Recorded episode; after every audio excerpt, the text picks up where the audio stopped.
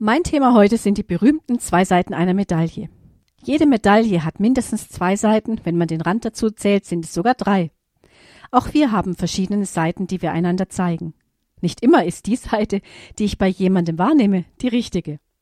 Um zu dieser richtigen Seite zu gelangen oder um es mit dem Bild der Zwiebel zu erklären, zu einer der unteren Schalen, brauche ich Zeit und Geduld. Menschen, die häufig verletzt wurden, haben nach jeder Verletzung eine Schale zu den vorhandenen hinzugefügt und gleichen einer Person, die sich im Winter mehrere Pullover übereinander anzieht. In unseren Gemeinden wird oft von der Vergebung gesprochen und sie wird oft viel zu schnell und unbarmherzig eingefordert. Doch was seltener thematisiert wird, sind die Veränderungen, die mit jeder Verletzung einhergehen.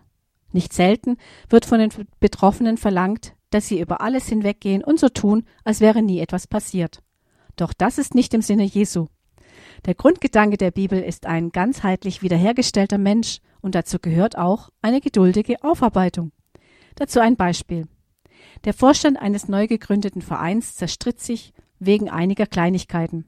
Da niemand bereit war, wenigstens den Prozess anzuschauen, der den Streitigkeiten zugrunde lag, verhärteten sich die Fronten mehr und mehr.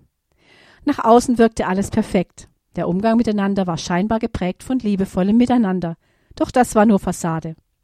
Die andere Seite dieser Medaille waren unausgesprochene Verletzungen und Missverständnisse, die niemals aufgearbeitet wurden. So löste sich der gesamte Vorstand auf und beinahe wäre dieser Verein zugrunde gegangen. Wir brauchen Zeit und Geduld und nicht zuletzt kommt es natürlich auch auf unseren guten Willen an. Wenn dieser gute Wille fehlt, fehlt die Bereitschaft, Zeit zu investieren. Um mit einem Bild aus dem Tierreich zu sprechen, die Katze beißt sich selbst in den Schwanz. Lassen wir es doch nicht so weit kommen. Euch ein gesegnetes Wochenende.